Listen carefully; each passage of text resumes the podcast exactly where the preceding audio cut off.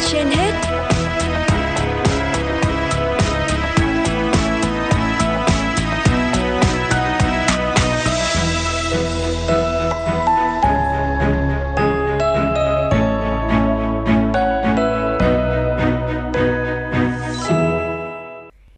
Thu Minh và Quang Minh xin kính chào quý vị và các bạn. Quý vị đang theo dõi chương trình Sức khỏe trên hết của Đài Phát thanh và Truyền hình Hà Nội. Chúng ta sẽ cùng lắng động với câu chuyện về tình cha con có nhan đề Đôi mắt của người cha.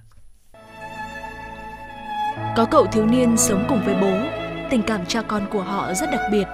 Người cha luôn tin tưởng và khuyến khích con trai. Thậm chí ở đội bóng của trường, cậu bé chỉ ngồi ghế dự bị. Thế nhưng cha cậu luôn đến cổ vũ, chưa bỏ qua một trận đấu nào. Cậu bé có dáng người nhỏ con nhất lớp, thế nhưng rất yêu bóng đá và quyết tâm theo đuổi. Cậu xác định phải nỗ lực hết mình, tập bóng mọi lúc để có thể trở thành cầu thủ chuyên nghiệp.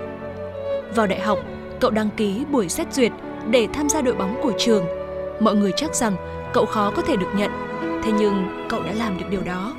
Người thầy huấn luyện thừa nhận rằng ông chọn cậu vào danh sách bởi vì cậu đã luôn đặt cả trái tim và tâm hồn mình vào việc tập luyện. Điều đó khuyến khích tinh thần các thành viên khác trong đội. Người cha vui mừng với niềm vui của con trai và tiếp tục đến xem mọi trận thi đấu của cậu. Thế nhưng, cậu vẫn chỉ là cầu thủ dự bị. Chuẩn bị kết thúc mùa giải, trong khi đang kiên nhẫn luyện tập, cậu nhận được bức điện tín và đứng như chết lặng. Một cách khó nhọc, cậu nói từng tiếng ngắt quãng với người huấn luyện viên của mình. Cha em mất sáng nay, xin thầy cho em nghỉ buổi tập. Huấn luyện viên đặt nhẹ bàn tay lên vai cậu và nói, con có thể nghỉ một tuần, con trai. Thậm chí con không cần phải cố gắng quay lại trận thi đấu vào thứ bảy. Thứ bảy cũng đã đến, trận thi đấu diễn ra không được tốt cho lắm. Đội bạn vẫn đang dẫn trước điểm cao. Cậu thiếu niên bình thường chỉ ngồi ghế dự bị, giờ xuất hiện trên sân trước sự ngạc nhiên của đồng đội. Thưa thầy, hãy cho em tham gia, em cần phải chơi trận đấu này ngày hôm nay. Huấn luyện viên vừa như không nghe thấy, ông không muốn cầu thủ chơi giờ nhất đội tham gia vào trận chung kết. Nhưng cậu thiếu niên vẫn kiên nhẫn đề nghị. Cuối cùng ông quyết định, được rồi, cậu có thể vào sân. Trận đấu sau đó diễn ra trong sự kinh ngạc của tất cả mọi người. Không ai có thể tin được rằng một cầu thủ luôn ngồi hàng ghế dự bị, gần như là vô danh, lại có thể chơi xuất thần đến vậy. Những phút cuối của trận đấu, cậu đã chặn được một đường truyền của đội bạn, chạy thật nhanh về phía gôn và ghi bàn quyết định. Các cổ động viên vỡ òa trong niềm hạnh phúc, đồng đội thì khiêng cậu lên vai và tung hô những lời ca tụng chúc mừng đến tới tấp.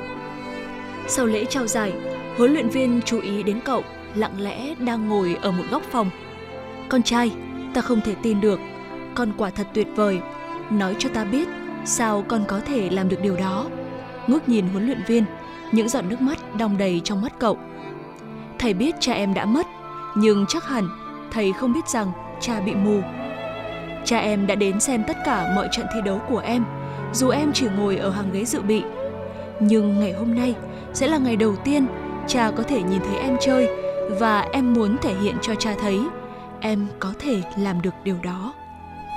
Thưa quý thính giả, có ai đó đã từng nói rằng có thể cha không phải là một người hoàn hảo, nhưng cha luôn yêu con theo một cách hoàn hảo nhất.